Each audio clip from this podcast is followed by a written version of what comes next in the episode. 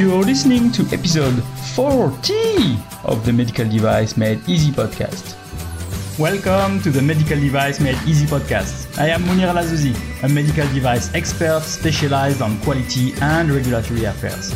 My mission is to help you learn how to place a compliant medical device on the market. For that, I'll share with you my experience and the one of others on this podcast.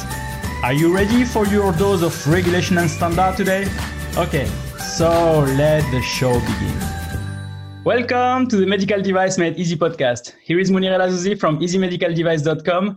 And today we want to talk about clinical, clinical evaluation report, but we want to talk specifically about a specific aspect uh, about it is about product equivalence. I know that there are, there is a lot of questions about that. How can I say that my product is equivalent to another product? How can I mention that on the CR? And then uh, yeah how can a easy regulator will accept what i will i will uh, i will show him or i will provide to him and for that i have with me a guest so i have uh, with me ellen Quie from uh, QMed Consulting, and she will help us uh, to uh, define all this and answer our questions. So, ellen welcome to the Medical Device Made Easy podcast. Thank you, Munia, and thank you for inviting me. I've been looking forward to this. So I know it's a hot topic, so I'll do my best to to enlighten it. yeah, great. So uh, just for the audience, so Ellen also has a, a podcast uh, that I'm also following, and I will uh, advise you also to look for it. Uh, and we'll talk about that more more at the end of the episode. But Ellen, uh, maybe at the beginning, just for you, uh, a small introduction, and then we can go to the the meat of the episode with the, this topic. Yes. So, as you said, my name is uh, Hélène Quie and uh, CEO of QMed Consulting. Uh, so, basically, both a CRO and a consultancy. And in the consultancy work, we uh, are working in uh, we're helping clients to understand their the the pathway that they need to go, uh, developing their clinical evidence package where clinical evaluation is becoming a, a core documentation uh, process. Uh, so this is a large part of, of our work. We are involved with both small and, and large client uh, clients, and it is a, a hurdle. Uh, but I will also say it's a very um, I will it's a good process to come through uh, as a company to make sure that uh, before you uh, go head to head with a notified body that you have your clinical evidence uh, in place that supports your claim and you can obtain your CE mark without uh, hopefully without uh, large delays yeah. so that is um, core of our business yeah Okay, so uh, as I mentioned, so usually I'm inviting guests that are really SME for those topics, and I think you are really a good SME for that, as you have experience on it. Uh, and um, yeah, I think with the, with also with the new medical device regulation, there was a lot of changes happening on this area of uh, of the clinical evaluation, clinical investigation area. So um, yeah, my first question regarding to this topic is, what did the MDR change for the uh, clinical evaluation report? Is there something that uh, is really obvious, or it's really on details? So, so what are exactly those changes? Yeah. Um, the the main change with the MDR, or basically, I, I thought about how I knew you would ask this question, right? So I I actually I wanted to say nothing, and okay. then I'll say you bring me a cup of coffee, um, because it the main concept around doing a clinical evaluation has not really changed, but the uh, the equivalence principle that we'll discuss later either didn't change, but the way that the notified body interpreted it has will change dramatically, and we're already seeing the signs. Of course, then also the, the content and the description in the MDR compared to the MDD. There are a lot of more details in the MDR, which is very helpful for everyone to have a clear understanding of what is actually required. And uh, the notified bodies are also becoming more and more clear in their communication on how to interpret that text. Okay. So, for instance, the uh, the understanding of sufficient clinical evidence, and this is something everyone have asked about. What do you mean? What is sufficient? That is too fluffy. And they have actually come out, and we can discuss that later also. what does it mean because it's very um, outlined and it makes it much easier actually to work with uh, another thing uh, which has uh, changed and which will influence on the clinical evaluation process is for instance the um, the classifications there are some changes to classifications you need to be aware about that the essential requirements uh, have changed. They're more or less the same, but the numbers has changed. You need to make sure that you capture the right essential requirements to cover uh, to be covered with your with your clinical uh, evaluation report and your clinical uh, evidence data. So, um, so there are these specific items that we can try and go through and then uh, see how they will actually influence. And they come from a directly outlined in the uh, MDR, but they they didn't really change. Okay. They're just much more specific, and uh, of course, uh, notified body says about eighty percent of the medical devices, uh, which are approximately eighty percent on the market, will need to go out and and reestablish their clinical evidence and initiate uh, activities so that that shows the change. The understanding of the the whole principle has been enforced. So.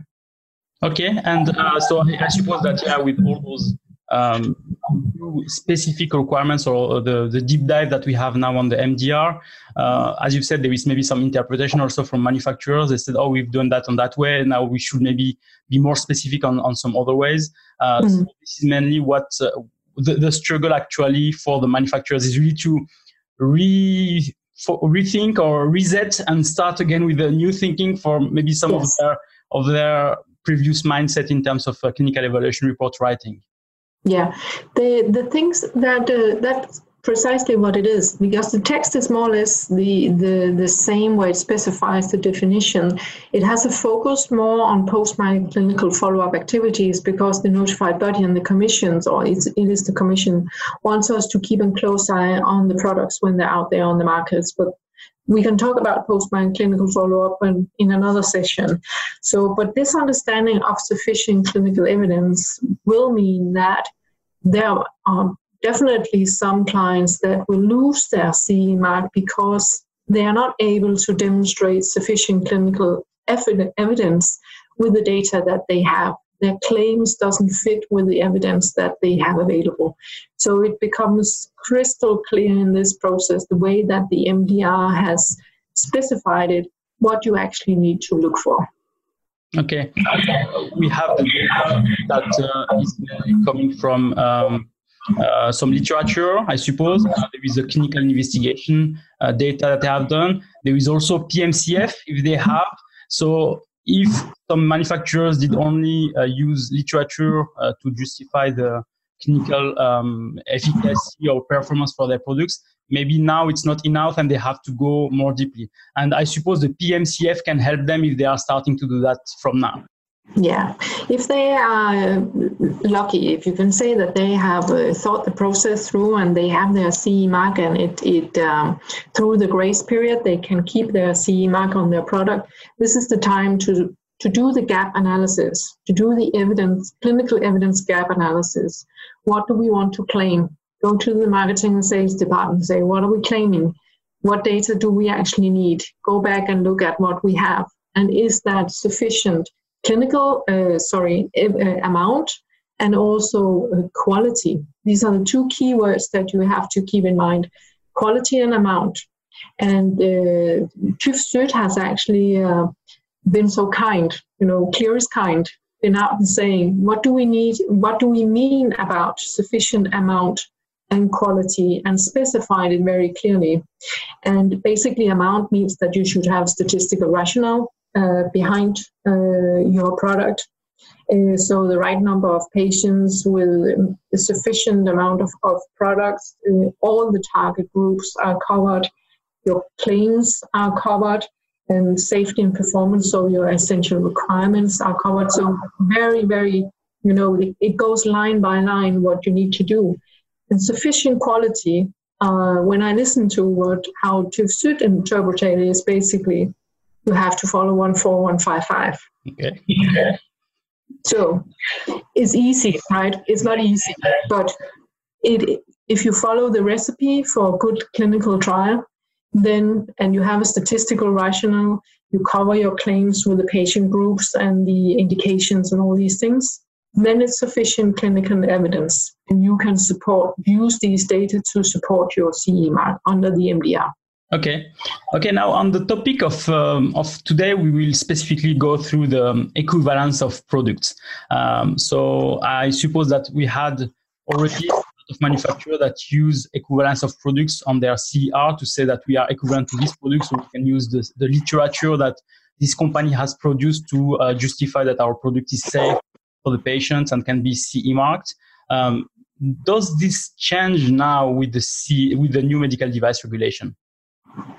Um, yes um, and no. The principle around equivalence is is still the same. So you need to be able to demonstrate that you have technical, clinical, and biological equivalence.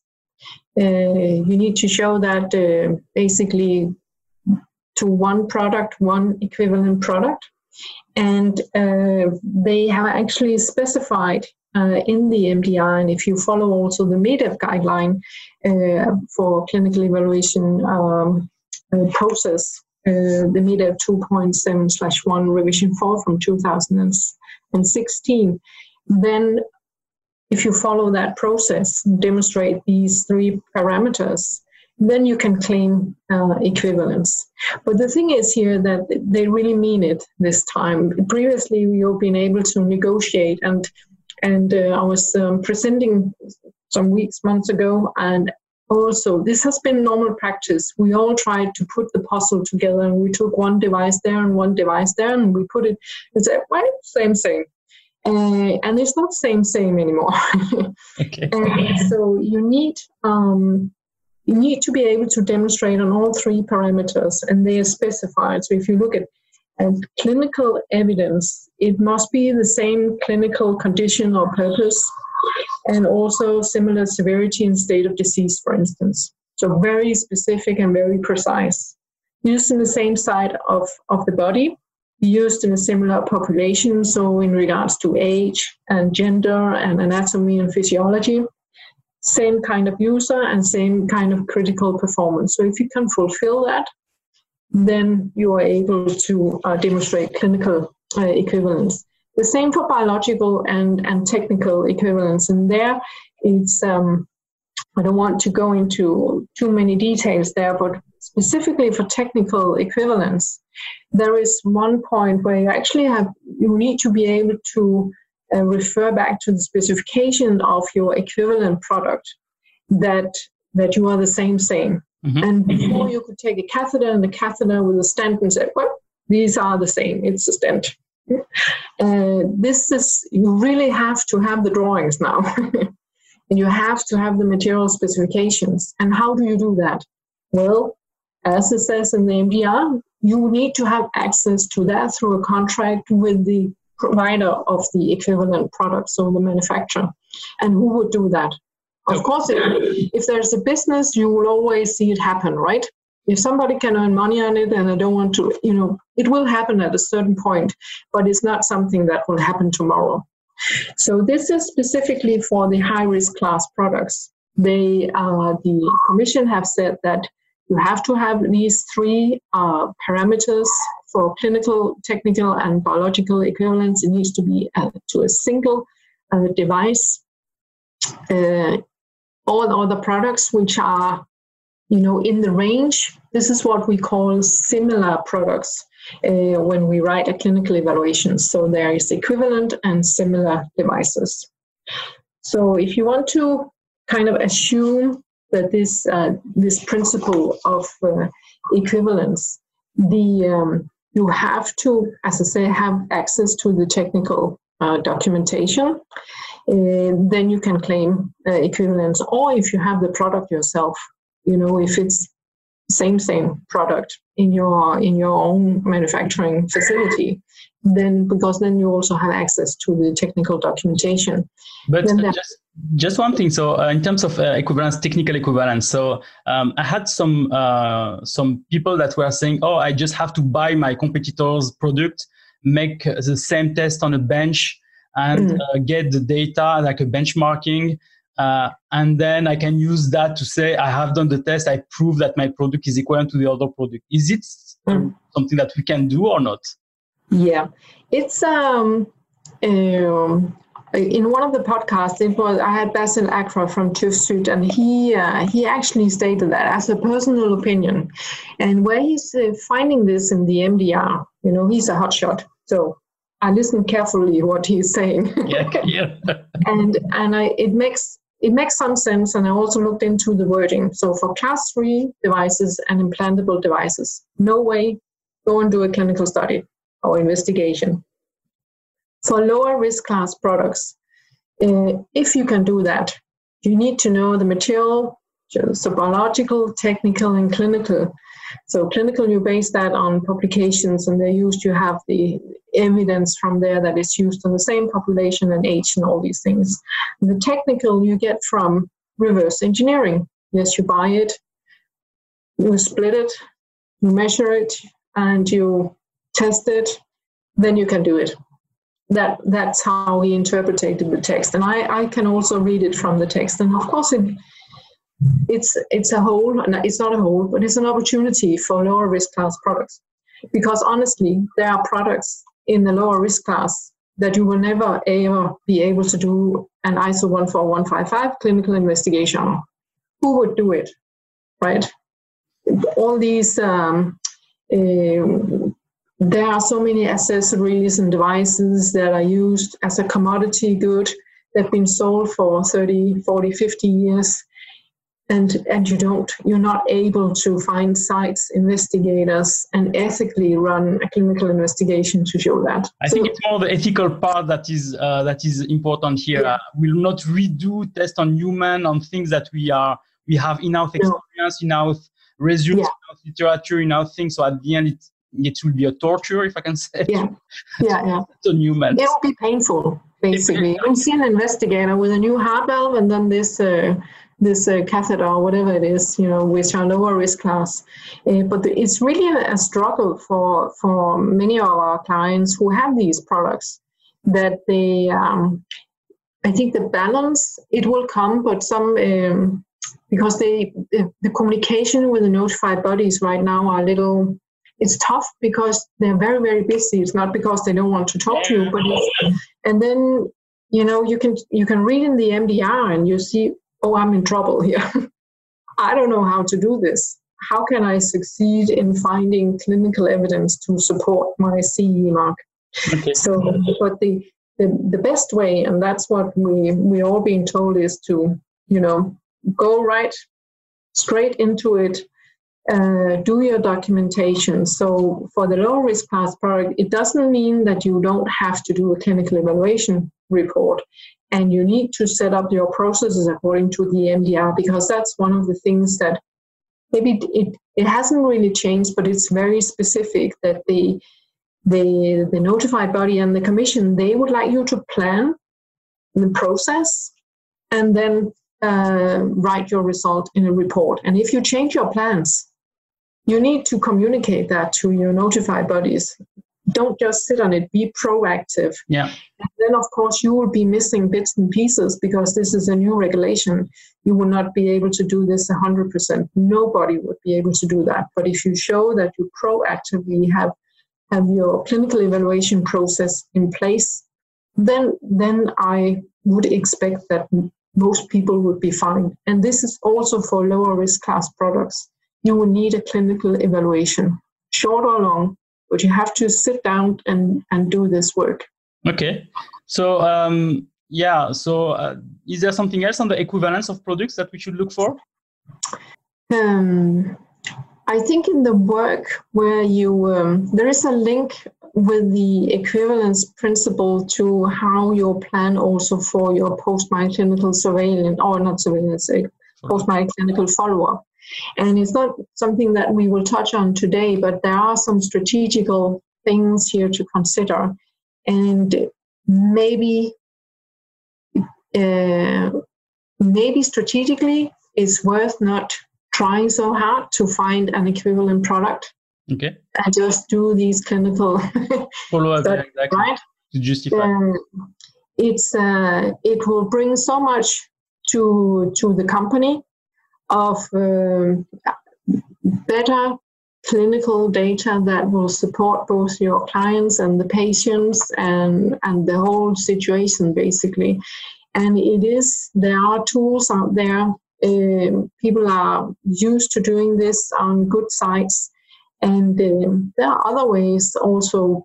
It says post-market clinical follow-up activities. So it's not just surveys and clinical investigations and with these different kinds of devices, try and put up the rationale. And that's one of the things that the notified body are very interested in is that you you uh, argue or you come with a justification for the method that you are choosing. So this can be, you know, as long as you have a good reason and it's, it's solid, I, I would go for it. Yeah. And of course, a lot of devices would need a clinical investigation. So uh, I think it's a great advice for, for example, when we have a CR uh, under the MDD and we want to go under the MDR uh, using this uh, PMCF. Uh, I think starting to to use PMCF now can be really the, the best strategy for for, for companies uh, because they will use their product. So it's not no need to to make anything else. I'm not sure that a lot of companies are starting now that, or as, I mean, I think they should, but I don't know if the message was um, was spread, if I can say. they can save a bit of time, save also, uh, yeah, some some time with notified bodies to really justify their their CR. Uh, so maybe if somebody's listening, please start your PMC program now. I think I see. Yeah what they probably are thinking is is this really true? Do they really mean it? Yeah. and yes they do. And it makes good sense but it's because i'm used to doing that. And and when you have the whole package it, it makes good sense and it it brings value to the whole business. Okay. But of course it's it's a change in the mentality. And um, yeah it's then change of habits are always difficult right that's good um, related to CR, um, from the MDR uh, to the, MD, uh, the MDD to the MDR. So a part of PMCF is there something else that companies have to to to do to convert what they have already on their files uh, to the new medical device regulation? Is there some kind of tips or tricks that they have to um, to do? Yes, I think I mentioned just a few points, but uh, first, uh, basically check is it still a device? Most likely it will be, and, and the classification. Has anything changed here? There are something about software, by the way, that change the classification dramatically, right? And and uh, so make sure that you're in the right bucket and you understand what the specific requirements are.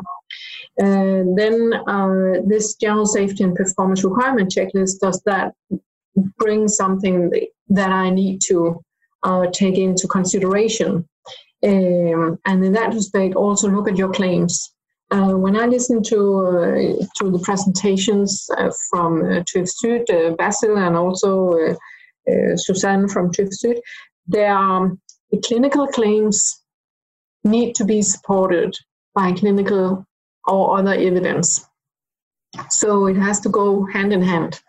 And this requires, and this is something that they speak a lot about, is that you can no longer have a clinical department or regulatory department sitting in silos, not talking to the sales and the marketing people.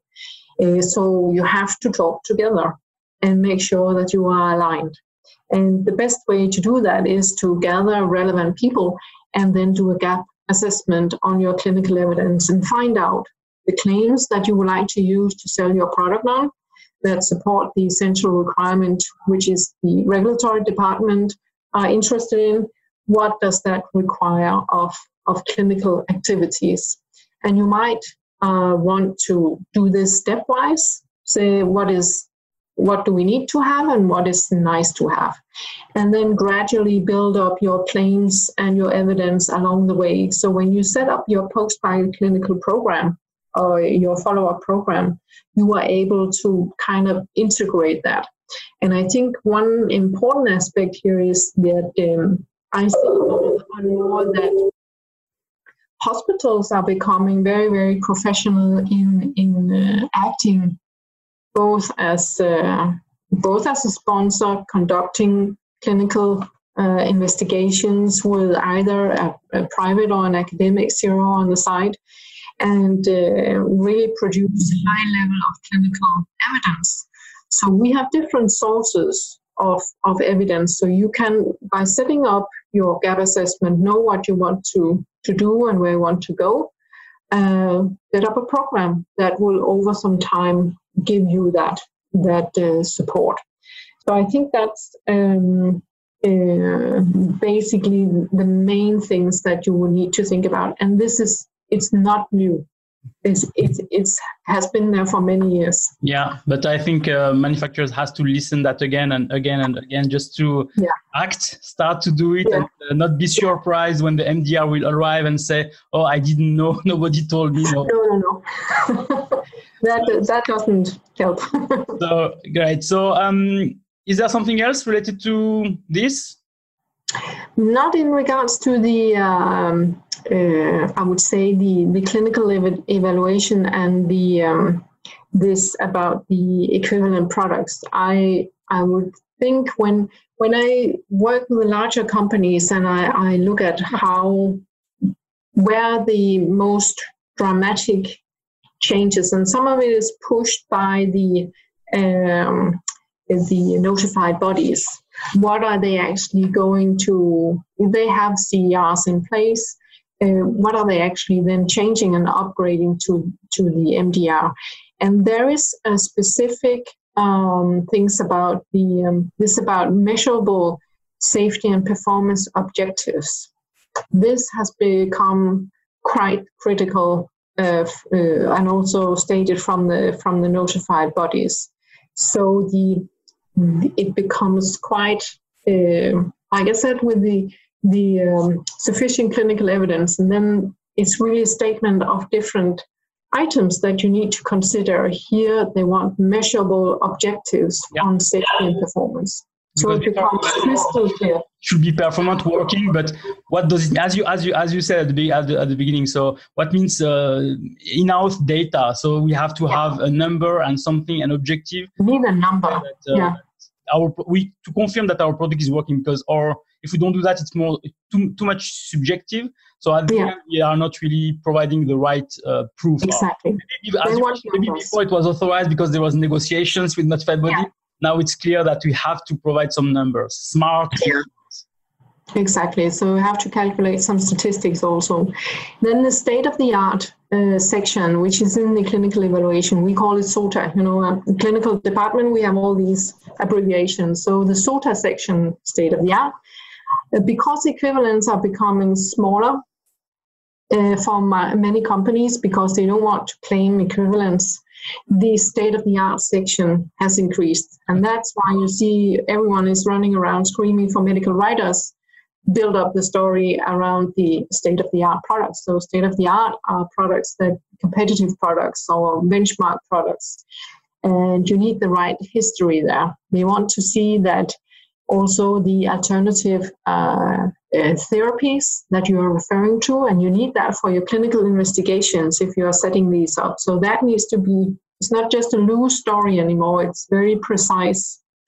And also that these, um, their post-market clinical follow-up uh, activity plan has to be much more uh, precise and really uh, down to design and numbers and how broad it is and and the whole planning aspect needs to be considered. So these four areas is where i hear that that uh, the change are being implemented in regards to the mdr again it's it's not new but the the way that the notified body looks at it because they have focused now on the clinical that's how it, it comes out So improvement, it's improvement with, the, with improvement, the, yeah. yeah. and a lot of writing. yeah, increasing step by step. So what will be the next yeah. step? I don't know, but uh, here it is.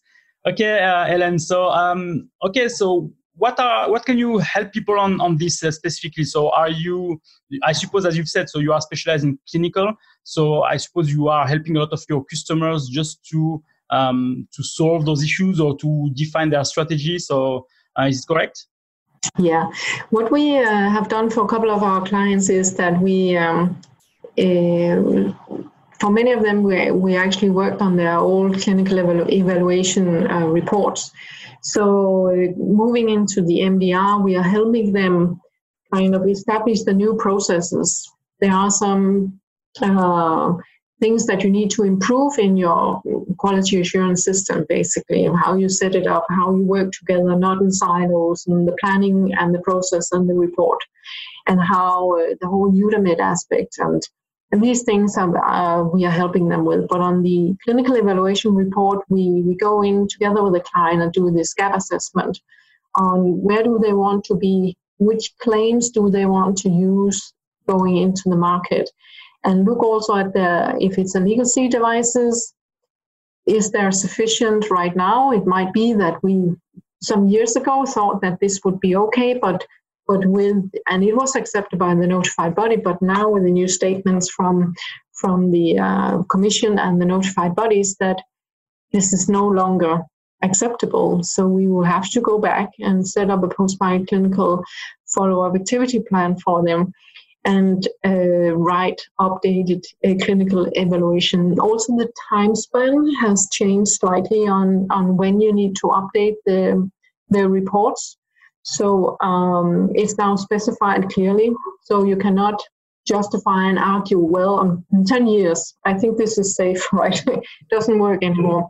So, uh, so here's per classification, you have to update. So we could, you know, it's now is the time to update, get clear, start with scratch, and then plan for your how you're going to uh, set up your your clinical trials. And then normally we would move into uh, be the operational part on on the clinical uh, investigations. So many of the companies are setting up these umbrellas of clinical investigations where they're at their different products and uh, and then collect data which is is a good way to do it. And and sometimes the ethical committees and and uh, who also needs to approve it really doesn't want to see it. So it's quite quickly to set up and not that expensive as a, as a normal investigation. So that's how we support our companies. That's great. So i think uh, within the next months or next year there will be a lot of work in clinical for a lot of companies. So uh, as, as, as we know that uh, we have uh, not a lot of notified bodies now actually. Uh, maybe we'll also have a kind of a bottleneck. Maybe have a bottleneck on clinical. So yeah, yeah. choose partners now and try to work. And ellen is here to to help you uh, to help you on that. Ellen yes. also another another topic. It's about the podcast. You have also a podcast. So please yes. tell about it uh, the name and what you are what you are talking uh, on, on this podcast. Yeah.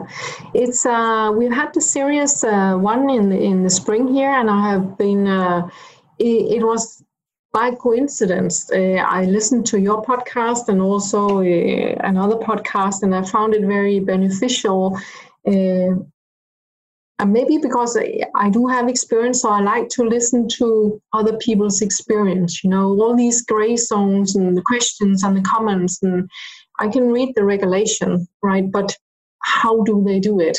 You know, okay. what did they, you know, I don't talk to notified bodies that often because they don't pick up the phone. So I need to get these input from another place.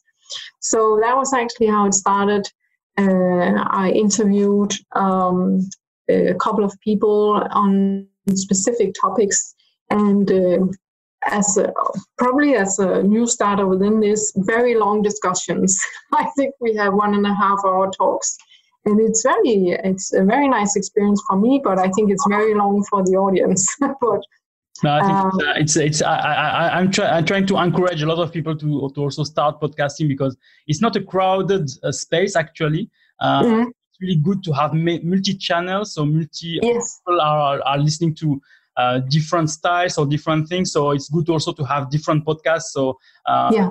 About that, so so it's great that uh, that you have yours. I'm I'm also listening to other podcasts. So the one one other I'm listening is Greenlight Guru. Yes. there is other other ones that that I'm trying now to connect also with. so please, if you want to have a podcast so open it ask me if you want me to to help you also on that uh, because i think it's, it's it's great experience i really like that just because i have to yeah. People like you with all people and really uh, have a great discussion uh, mm. for me it's always a lot because i have always different experience and it's really really great i think uh, to share that also with with the audience yeah and uh, it's the right word. Uh, it's yeah. real people with real words. So yeah, let's talk uh, real and uh, just say to people what uh, what we think and what we exactly. Yeah, completely agree. So um, Ellen, how people can follow up with you? Um, well, we have our homepage. Uh, I try to be very active on on LinkedIn, also to reach out to people when they have questions. they can always uh, reach me here at the uh, at the office or by phone. I travel to conferences. Um, I'm not that active on other Instagrams and whatever my kids have told me about, but I'm getting too old. But this is where I try to focus on LinkedIn. I do have some ideas about moving into to the fall with a new podcast the series, and there. You will also be able to um, connect with me and and training material and yeah to be accessible. I think to it's very it's very easy for me to try and answer a question in a couple of minutes and then move on. And i rather have that that people try and, and reach out uh, to me. And there's always somebody here at the office that can find me. No it's great. So i will put um, all the information on the on the show notes. Uh, mm. the details for for contacting you on linkedin on your website uh, so that people can reach out to you and just uh, ask you uh, any question.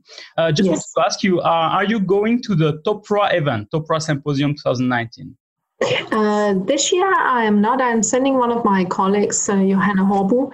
Uh, I'm going to. Um, we have a lot of clients that are within the uh, cardiology space, so I was just uh, planning with my my colleagues in in US for the. It's called the TCT. It's a large cardiology large cardiology conference, and then we have a large Scandinavian conference. Okay. In in October. Uh, it's a collaboration, but they're all very focused on the regulatory, so we will definitely talk. yeah, imagine. So yeah. for, for the audience, so I will be at the TOPRA Symposium 2019. So if you are interested also to, uh, to meet with me, uh, I will try to also make uh, some podcast uh, recording there. So um, yeah, it will be, I think, really an interesting time. Uh, so yeah, don't hesitate. don't tell me if you are there so we can meet. and yeah, I will connect with your colleagues. So maybe you can meet also there, Ellen. Okay, yeah. then. So thank you for your time. Thank you for all the information that you provided. Uh, mm-hmm. I wish you a nice day. Same to you, and thank you for inviting me. Welcome.